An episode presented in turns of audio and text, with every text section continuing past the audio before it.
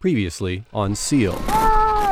The rookery is a very dangerous place. The fur seals are declining fast. They're dying. We call them little Tasmanian devils sometimes.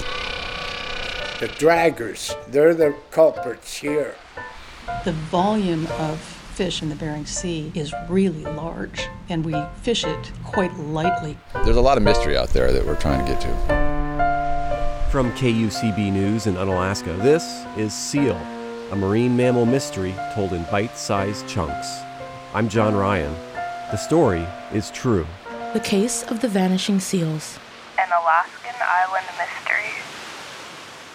On the Pribilof Islands, Aleut or Unangan natives call themselves the people of the seals. Many people there say the fishing industry is to blame for the steep decline of the world's largest population of northern fur seals.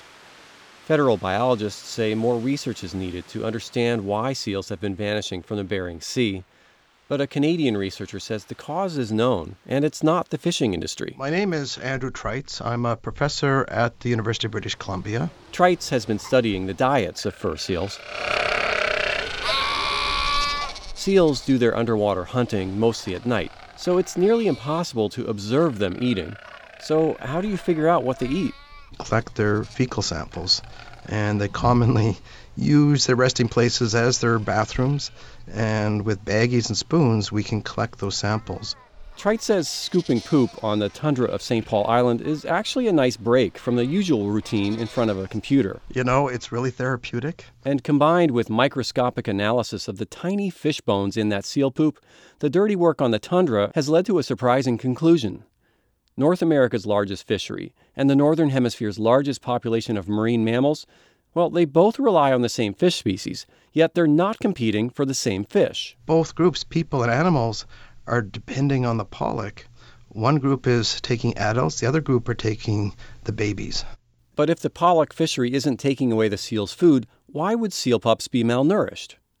Trites says it's nature, not humans, doing the damage. Essentially, the Bering Sea has been getting less nutritious for the seals.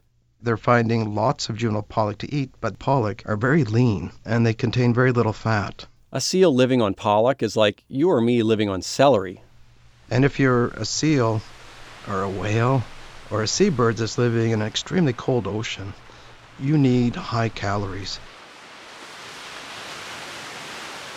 Since long before humans started messing with it, the North Pacific has flipped between colder and warmer conditions.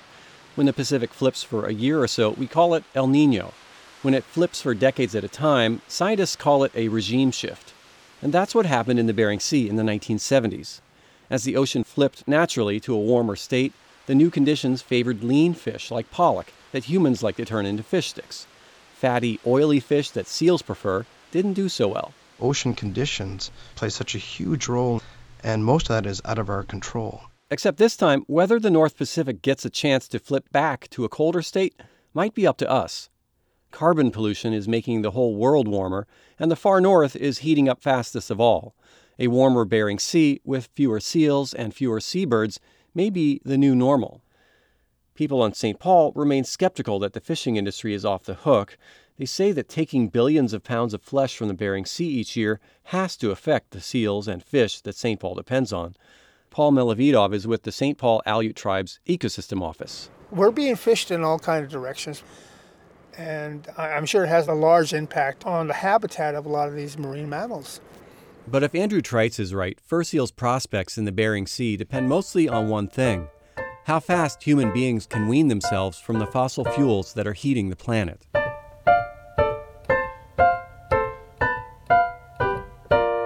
Seal has been a production of KUCB News in Unalaska with support from the Institute for Journalism and Natural Resources.